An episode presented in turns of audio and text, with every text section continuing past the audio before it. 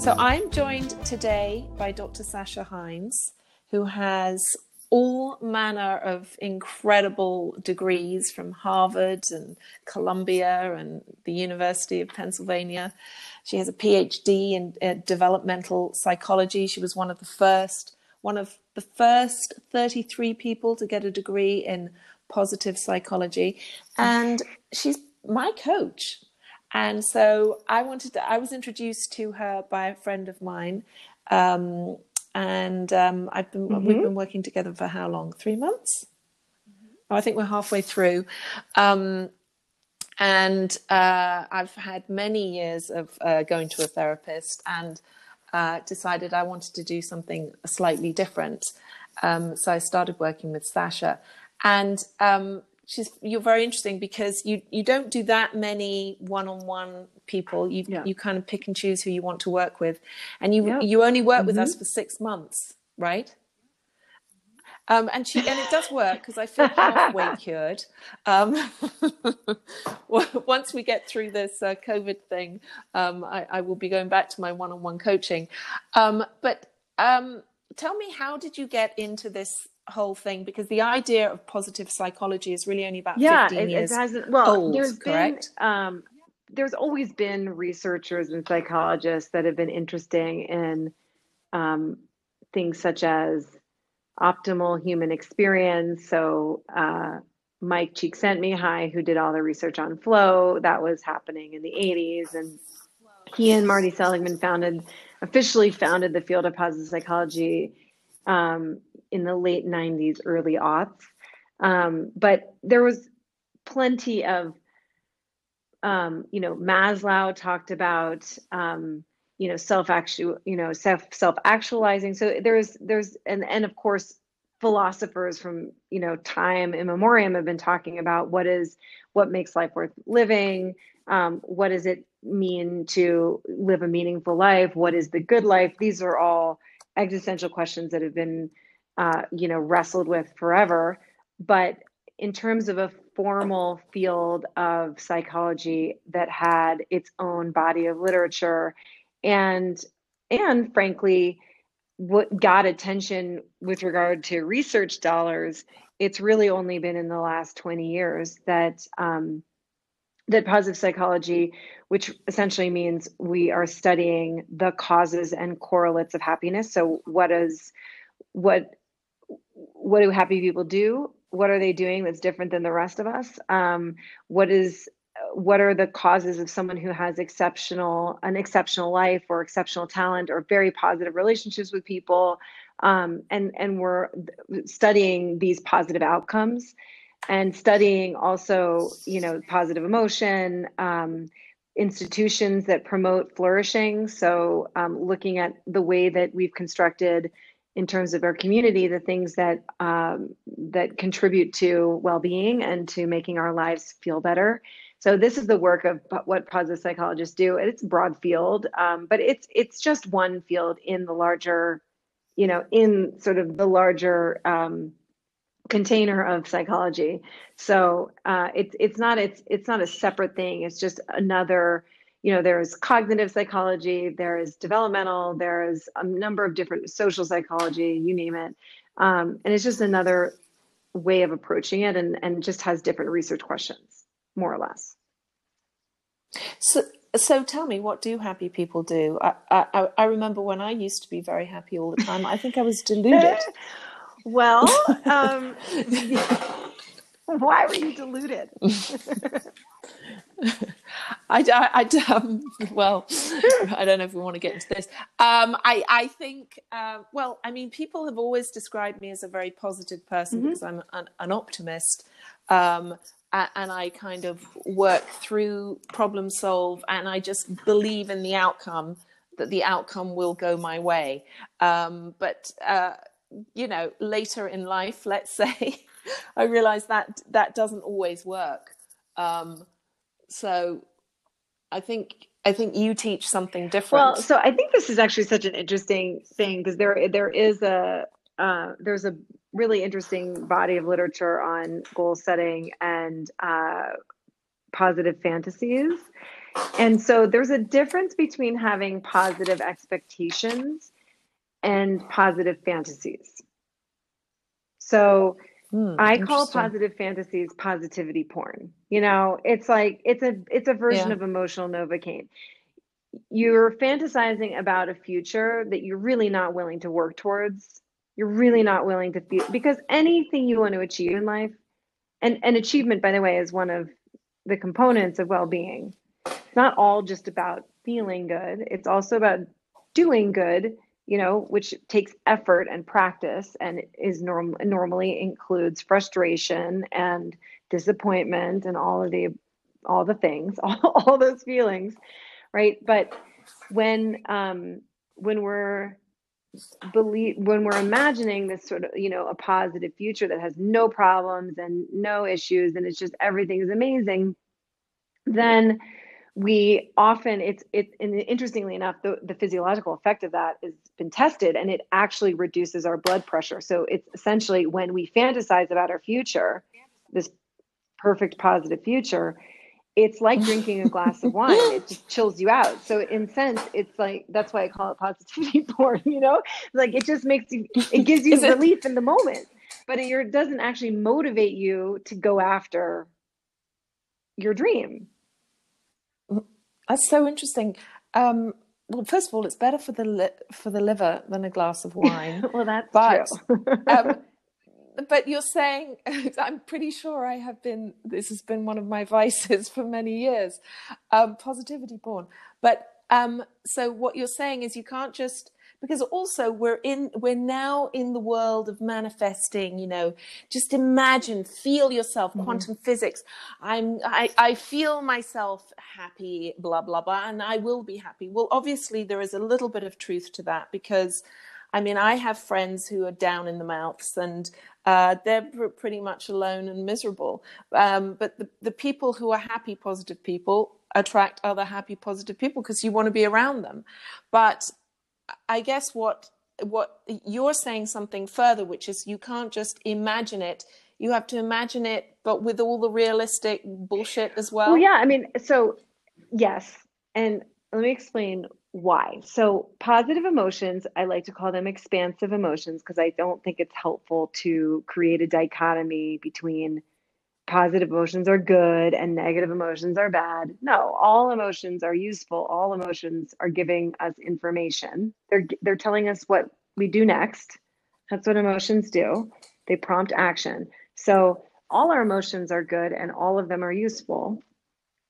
Expansive emotions like uh, curiosity, interest, awe, inspiration, hope, love, joy, serenity, um, and so forth. You know, we could think of more, um, amusement, those emotions that they ex- we know from scientific research that they expand our perspective, they increase our creativity, and they broaden what we call our behavioral repertoire, meaning that they positive or these expansive emotions, um, prompt us to do a more variety, a, A, a wider variety of actions. So when you are, um, we really want to feel positive emotion, because, and in addition to broadening our perspective, they also, expansive emotions build resources, they build skills.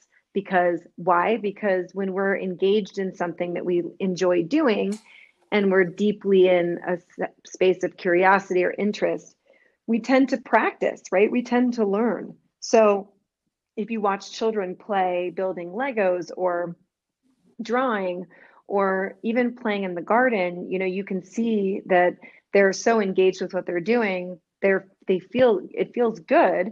And so they continue kind of tinkering and practicing, right? Think of someone who's like a great inventor or whatever, that's what they're doing. Um, and or someone who's a computer coding, you know, and they get into their little world and it feels good. So we're designed, these, these expansive emotions are, are part of the, you know, they're an important, they have, they play an important evolutionary role because they've helped us build the world that we live in, right? So they, inc- you know, increase our immunity, our um, emotional resources and our emotional resilience, and also our social connections and, you know, pos- uh, expansive emotions um, also help us connect with other people, right? And create community, which is one of our greatest strengths as um, as a species, is our ability to connect with people, not just in our immediate friends and family, but to connect with people on a, you know, over an ideology. So uh, pos- these sort of positive emotions that we're classically called them positive emotions or expansive emotions are so essential. And we want to cultivate a ratio of, um, you know, expansive emotions to what I call difficult or uh, uncomfortable emotions. You want the ratio to be above a three to one. So three expansive to one difficult.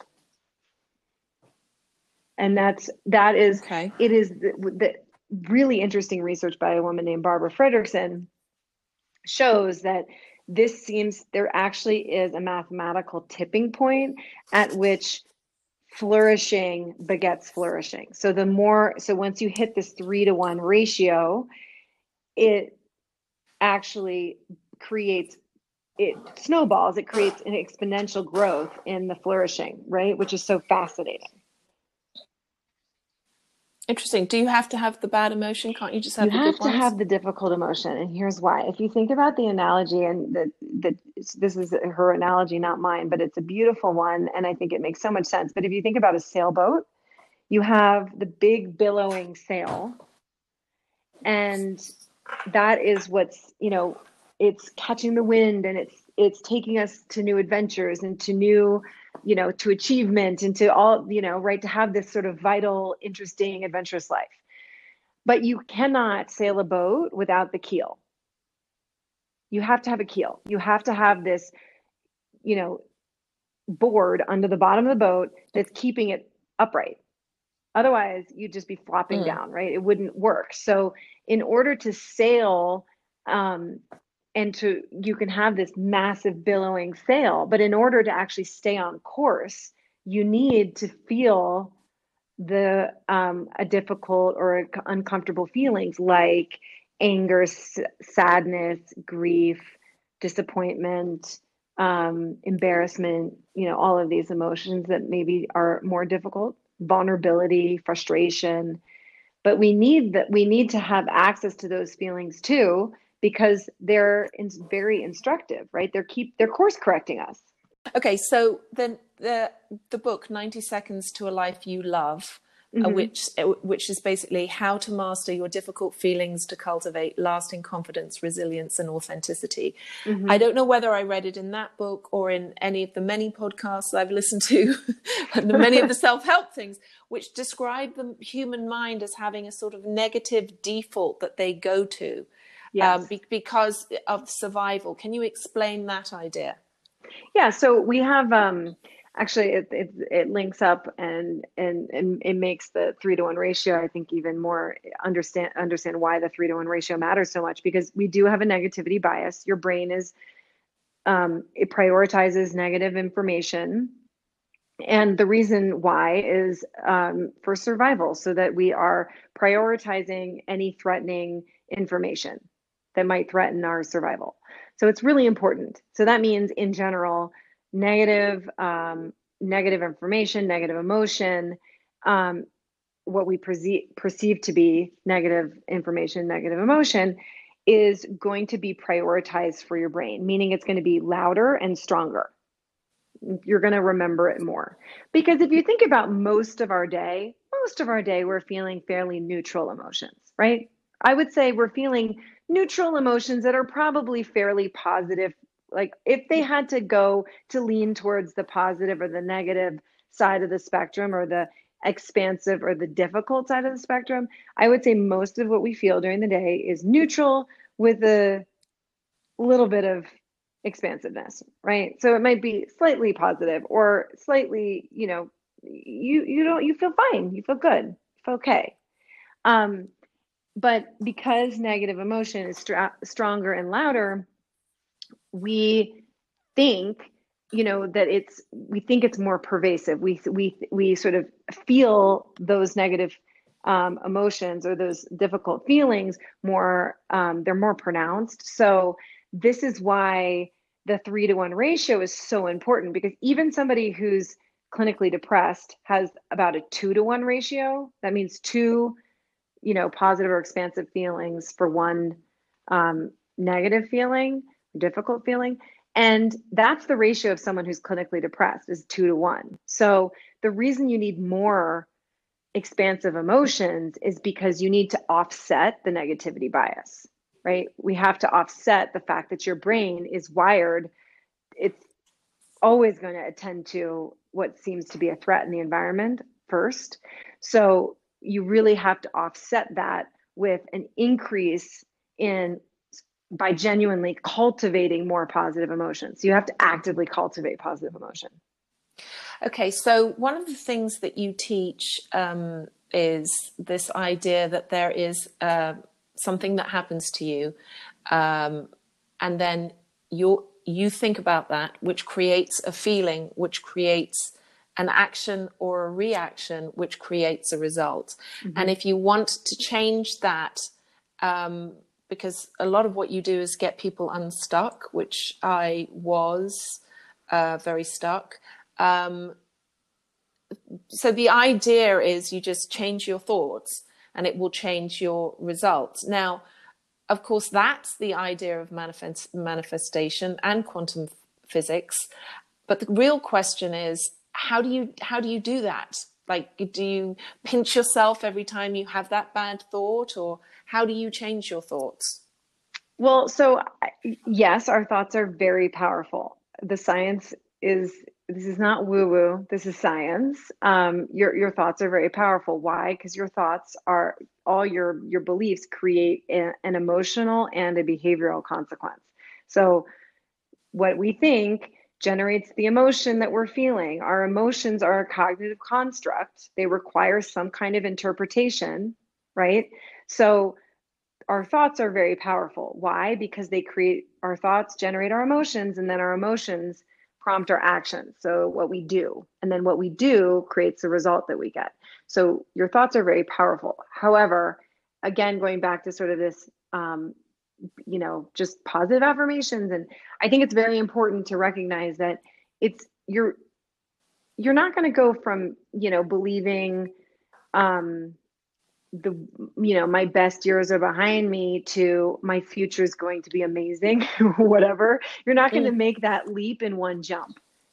I mean, unless you have to get, happen to be one of the lucky few people on the planet that has a, you know, stroke of just a flash of insight, right? Where, um, like Jill Bolte Taylor, she had this, um, she had a stroke and it changed her life in a, in an instant. She sort of, you know, had this, a, a spiritual awakening. Some people have that happen to them. It's definitely the exception, not the rule. For most of us, what happens is we can identify a thought that maybe isn't very useful to us. And then we have to do the hard work of learning to speak a new language, just like we would be learning to speak a foreign language. Um, and we have to practice moving towards that new thought, right? So, you know, with regard to feeling an uncomfortable feeling, right? When I'm talking about like going after a big dream, it might be, um, I'm committed to making that happen and it's going to be hard. And so then you're solving for, okay, what do I want to make hard mean? When it gets hard, some people, the minute something gets hard, they have a mental model in their head, which is, oh, something's gone wrong, I should quit. What if you believed that hard was good, right? Or what if you believed that challenges were only going to um, hone your skill, make you sharper, make you better, right? That they were only, the challenges there to improve you. So then you have a completely different relationship to it. So all of that is about changing your mind and changing the way you think about things. When I think about my girlfriends, um, some of who, uh, whom are single, who've been reaching out during this period because they've all been sitting in their homes for six weeks. Right. Um, and I, you know, and I think about them not wanting to date, or, you know, basically being lazy because they think they can't find the right person, or blah, blah, blah. how do you change that person who is older, stuck in their ways, and has a negative idea of what is out there for them? Right. So what creates the defeat and the hopelessness is the thought that there's nobody out there, it's over, I missed my shot, whatever the whatever the thought, whatever the belief is, right? That, that that those are all very demotivating. If you really believe that, why would you exert any effort? Well, they when, don't. That's right. That's right. It's very logical. It's very logical. It makes total sense. Like if I really genuinely believed that all of my effort was in, in you know, was was futile, then I wouldn't go do it. It would make no sense. So there's nothing wrong. There's nothing wrong with them. They're being logical.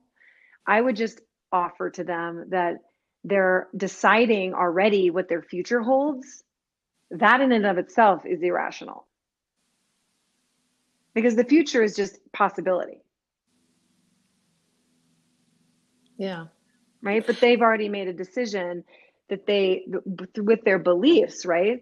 That which, and then this is how this works. When I'm saying it's not woo-woo, it's science, what I mean is, if you've decided that, oh, you know, my best years are behind me, or there's nobody out for me, or this is this is a waste of my time, right? All those thoughts create an emotion of hopelessness. And when you feel hopeless, um, the actions that you take from a place of hopeless are often to inaction, to do nothing, right? Why exert energy if there's no point? Makes sense. So the result that you create when you're not taking action is you don't meet new people. You don't go out and cultivate new, you know, new relationships and, and, and engage in new communities and, um, and open your life up to finding, to having a whole new chapter or whatever, right? You don't do those things. So the result that you get is just more evidence that your thought is true, that, you know, there's nothing out there. It's a waste of time. My best years are behind me, whatever. Right. So mm. it's the way you're, this is just what we call cognitive bias, but essentially our brains are very invested in proving our current thought true. Our brains are very invested in finding um, and seeking out and prioritizing information that affirms our current belief system. Yeah. Because why? Because our brains, we don't want to exert energy. It's just much easier not to exert energy. And the same sort of goes for, you know, friends of mine who are older, and, you know, I have the ones that continue to go out and try and succeed, and the ones that think it's too difficult and I'm not going to be able to do it. Um, so that's interesting. But one of the things you but had I, I, I would ask those, like, I think the interesting question for those people yeah. always is just suspend disbelief for one second. If you really did believe that, you know, your best years were ahead of you, which by the way, I think is always the best belief. Why would you ever want to think anything else? I always mm. think that my best years are ahead of me, right? Why would I want to choose to think anything else? I have no idea yeah. what the future holds. I'd rather have generate an excited, emo- you know, an expansive, excited emotion about my future.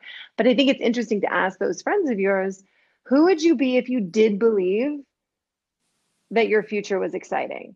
Who would you, how would you be showing up differently? If you really did believe that love was possible for you again, how would you show up differently? And normally they can, ex- they can access that. They can find that, and they can, they can start to think, oh yeah, it's really just the, the, the, the, the essential piece here is the thought. Um, another thing you had me do was um, value setting versus goal setting, mm-hmm. uh, which again I'm halfway through, um, so I can't I can't tell you exactly how it works, so, because I haven't finished it. But um, and, and the dog ate my homework, just F Y I.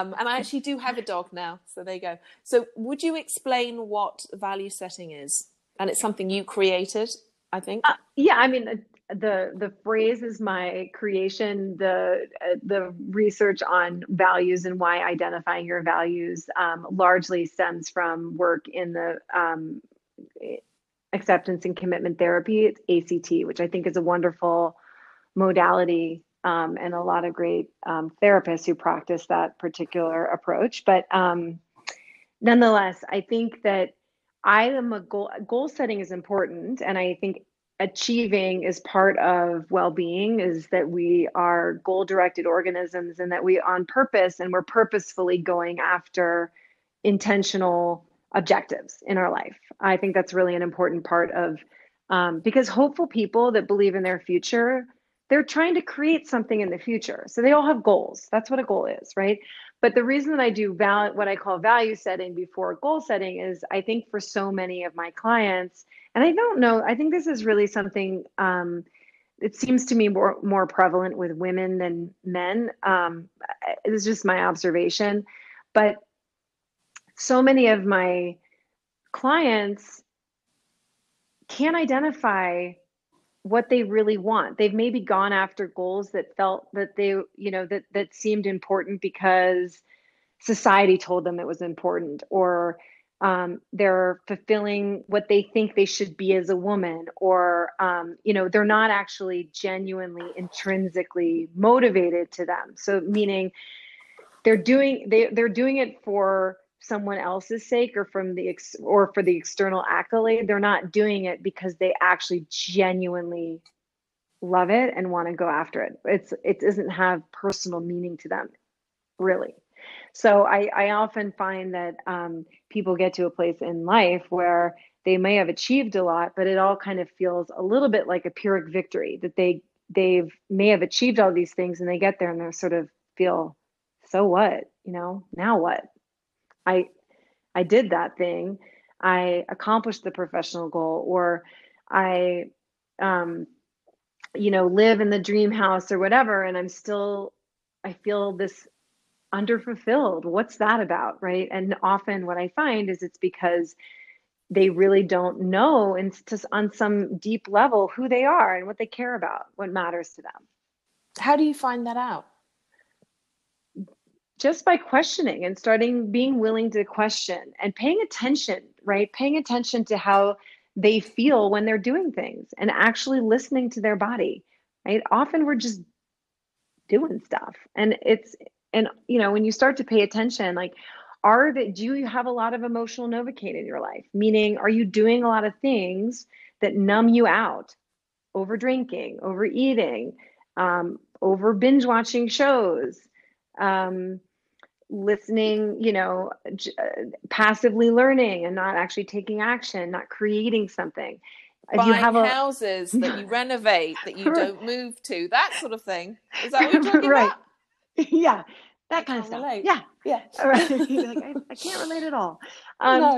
Right. But it's exactly that person who's like constantly moving. That might be an emotional Novocaine. So when you start, um, and it's anything that you're doing with some, it feels a little bit compulsive. There's a part of you that doesn't want to do it, and there's a part of you that feels as if it can't stop.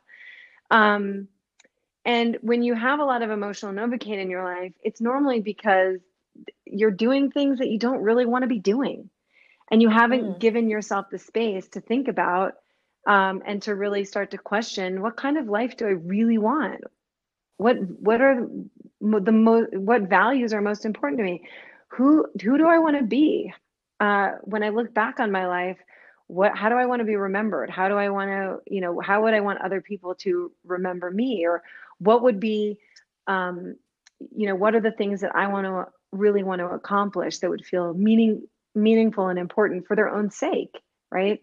Yeah. Um, and and I think that we just very rarely give ourselves the time to stop and actually ask ourselves these questions.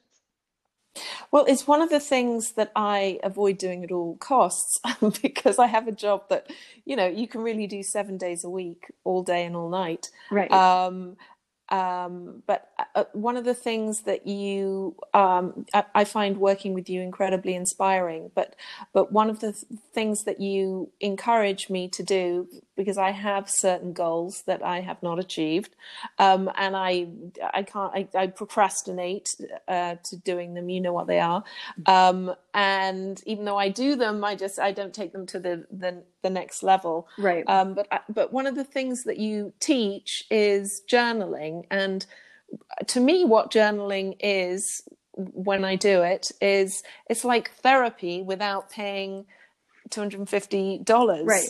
Um, because it is you focusing on what you did that day or some funny thing. I mean, it's just you being in your own head, not distracting yourself. Um, yeah.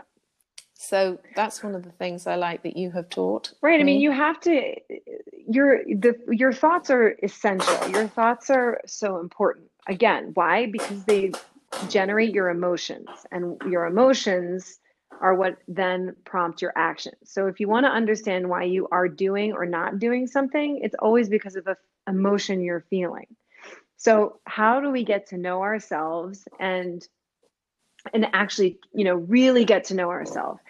Well, it's it starts with allowing your, you know, allowing yourself to put all your thoughts on paper and actually examining them. What am I saying here? You know, what are the themes? Um, is that thought, is that true that I'm telling my, you know, and again, I do this, you could do this about the most mundane stuff, and it's normally very illuminating, right? Um, it doesn't have to be very profound. It could be, um, I said, you know, I was going to do this thing and I'm putting it off. Why? And then you start writing about what you're, why you really are dreading it. What's the, what are you telling yourself that's making you dread this activity or this task?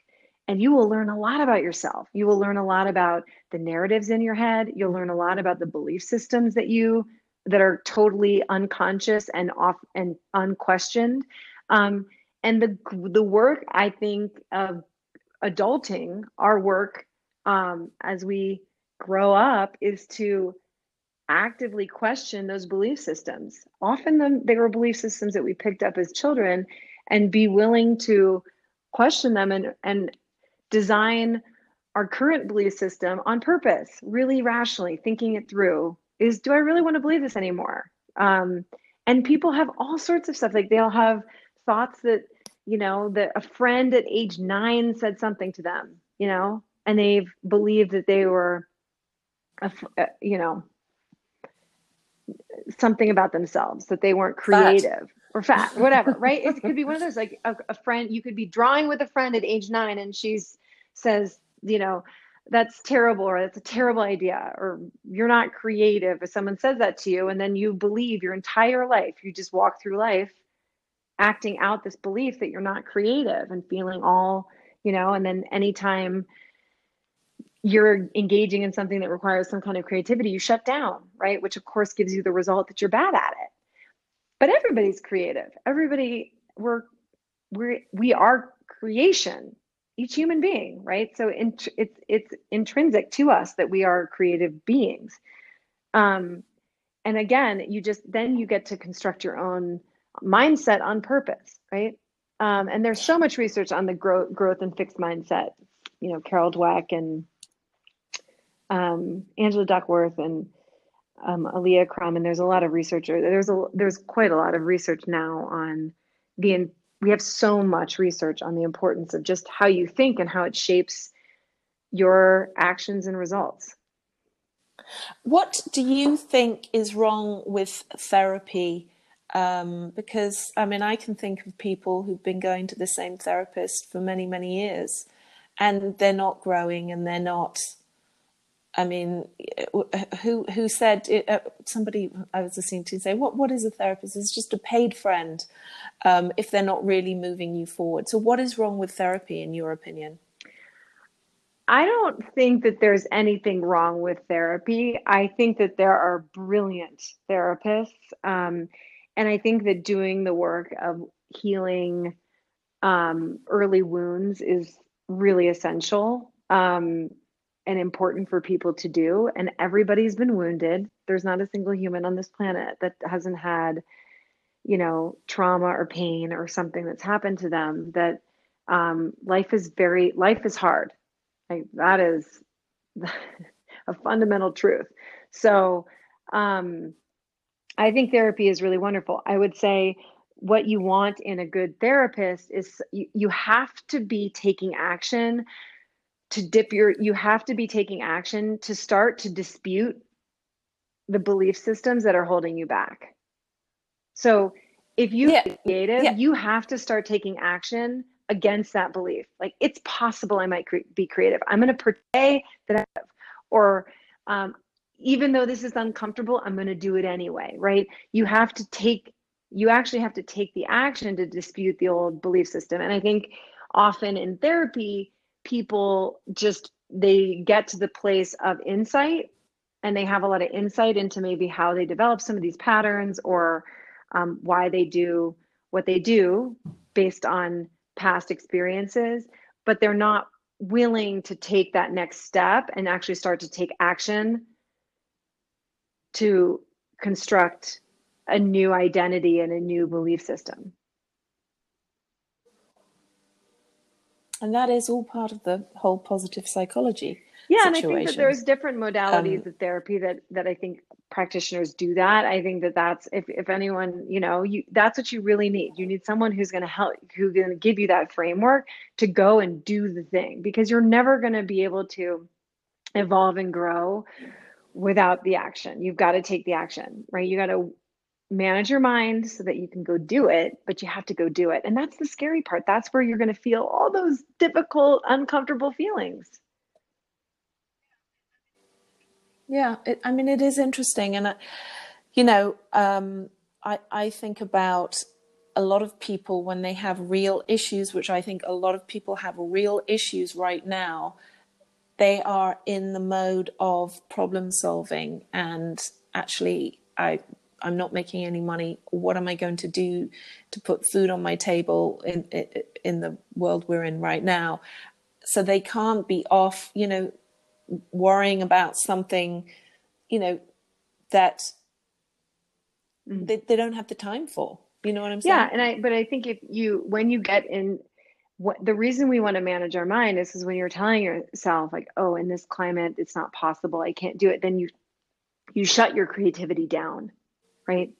There's really no, what if you were had a new thought, which was, okay, this is solvable, or I can pivot, or I can come up with a new way to solve this problem, right? Or just something that helps you open yourself up a little bit to possibility so that you can start being a creative problem solver. Um, what is your advice? Um, I mean, we, we're not sure how much longer we're going to be um, asked to stay home, um, but you were talking about connection and community being mm-hmm. very important, and mm-hmm. obviously we have our Zoom calls, um, but, but, you know, a lot of people are not, uh, I mean, most people are not interacting with other people. What is your advice to those people to keep that side of them, you know, this is, it's such a good question, and it's really important. There, um, there's it, to be geeky. It's called self-determination theory by Ryan and D C. But there's three, you know, their assertion is that there's three fundamental psychological needs. So one is relatedness, so our positive other people, competence, our sense of um, mastery, you know, whether that's personal or professional. And then um, the third is autonomy. So a sense of control, that you get to make choices in life. And those are the three fundamental psychological needs. Now, what we are experiencing right now with quarantine and, um, you know, sheltering in place from during this COVID pandemic is in some way a loss for most people, a loss of their relation, of all three of those things. Right? So it can feel like, the totally feel as if the ground has been ripped out from under you, because you, you're not connecting with the larger community of people that you typically do. Um, you are, you know, you may be furloughed, or your work is slowed down, or you may just not be able to work at all, um, or you may have lost your job. So there's, that hits our sense of competence. And then the third is autonomy, and we're being told by lawmakers what to do, right? We're being told that we, um, our, our business can't, you know, you can't have people come to your store, or you, you it's shut down. Um, you're not an essential worker, so you can't go to work. Um, so the our sense of autonomy um, is also ha it's it's changing. So for for a lot of people, this is a huge part of what's the core of what they're struggling with right now, which makes total sense to me.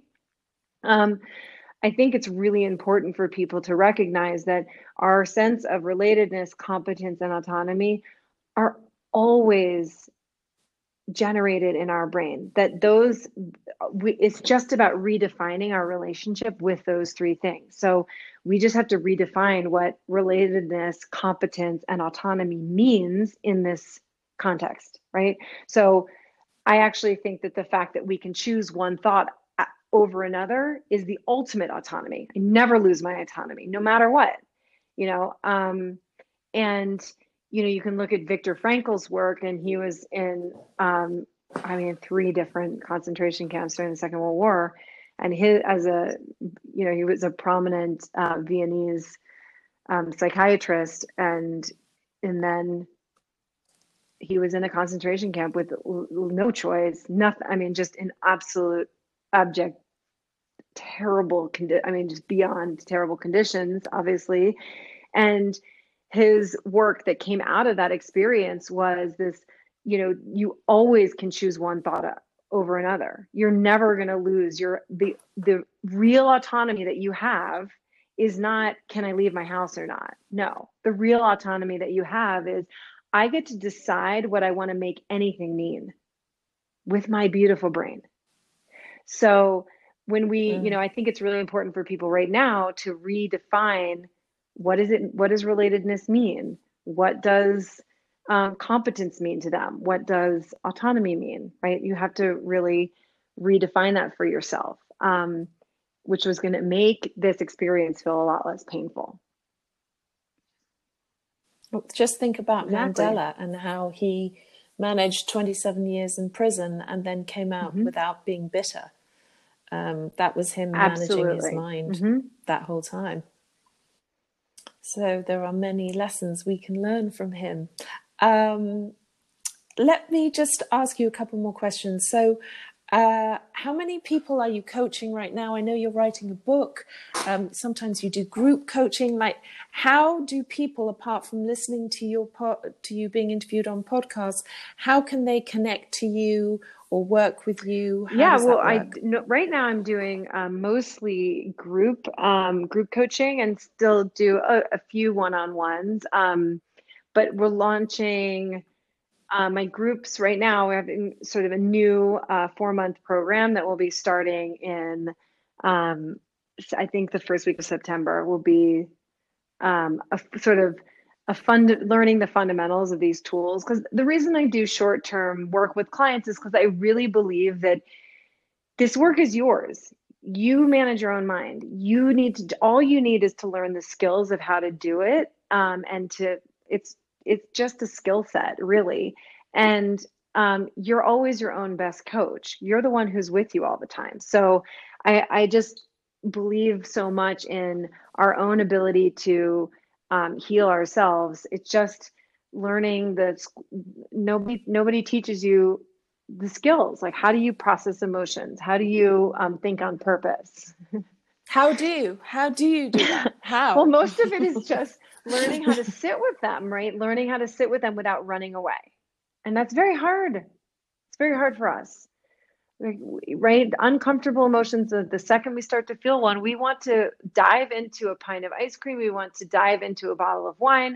You know, we want to distract ourselves with T V or um, call someone to gossip. You know, anytime we're feeling an uncomfortable feeling, the last thing that we want to do is slow down and actually pay attention to where that feeling actually exists in your body. Where, what's the physical sensation? That's, that's the work. It's uncomfortable. I mean, it's like what people who eat, not me, of course, but people who eat when they feel like mm-hmm. a, a little empty. Um, and then if you do sit with yourself and say, do I really want some ice cream? I, am I really hungry? No, I'm actually not. So what am I doing? I'm just, okay, I'm going to feel this emotion. What is this emotion? It's boredom. It's, I'm tired. I'm bored. I'm, I, you know, and then you have to sort of go somewhere else. No, but here's the mind. Beautiful thing. When you're willing to sit with those feelings, they give you so much important information, right? So you're like, oh, I feel like really, I'm feeling yeah. lonely. Like, like what? Okay, well, if you distract yourself from the loneliness, you'll never address the loneliness. Okay, I'm lonely. What are, what can I do to feel less lonely? I'd love to feel less lonely. So much you can do to feel less lonely. Like what? How? Get involved in interesting hobbies and activities that are with other people. Um, reach out to a friend and yeah. say, hey, let's go on a walk, you know, or um, nowadays, let's get on this, let's get on this FaceTime. Um, Right. Or right. you can just there's you can address the issue. Right. And then you can also think about, wait, what am I telling myself that's making me feel so lonely? Maybe maybe it's just a narrative in my head. Um, right. I could, instead of feeling I'm alone, I could have, you know, think about it in a different way.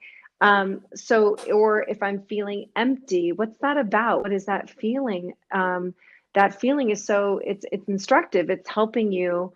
Move you toward the your most valued self. What is it that you, if you're feeling unfulfilled, good to know. What would fulfill you?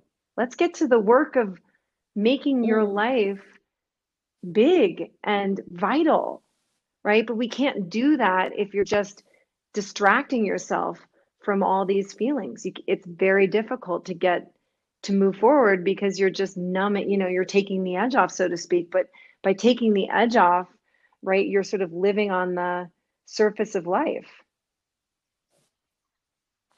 Do you believe that people, you pick up other people's energy? Like I'm particularly drawn to, you know, you, one can be drawn to people who are more negative and feel comfortable with them. Why uh, is that? Normally because it aligns with your own belief system and how you feel. Normally. Right? It's just, it just feels familiar. Right. And the, your your yeah. brain is wired to, again, it's going to um, seek out, in, in, you know, information, or it's going to prioritize information that aligns with your current belief system, right? So like, like finds like. And to, unless you right, unless you actively do the work to change those things, which is totally possible. You know, um, I love that Jill Bolte Taylor, who wrote the wonderful book "My Stroke of Insight." Um, I recently heard her. My stroke of my Wait, stroke of called? insight. It's what's a great it called? Book. Um, and oh, I recently heard her on an interview.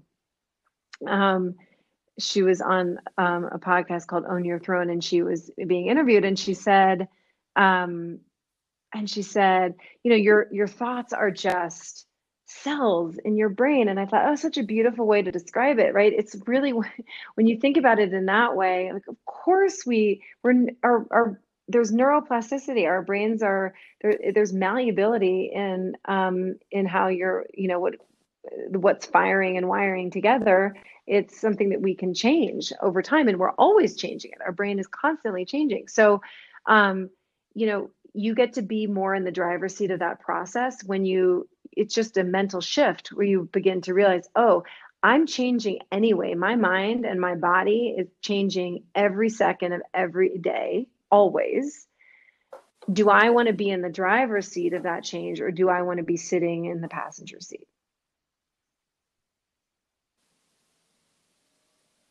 Mm, exactly. So you're writing a book. Can you tell us anything I'm about it? I'm working on a book, just exactly this idea, which is really sort of, how do you do this? I think everybody knows that mindset is, um, mindset is so important.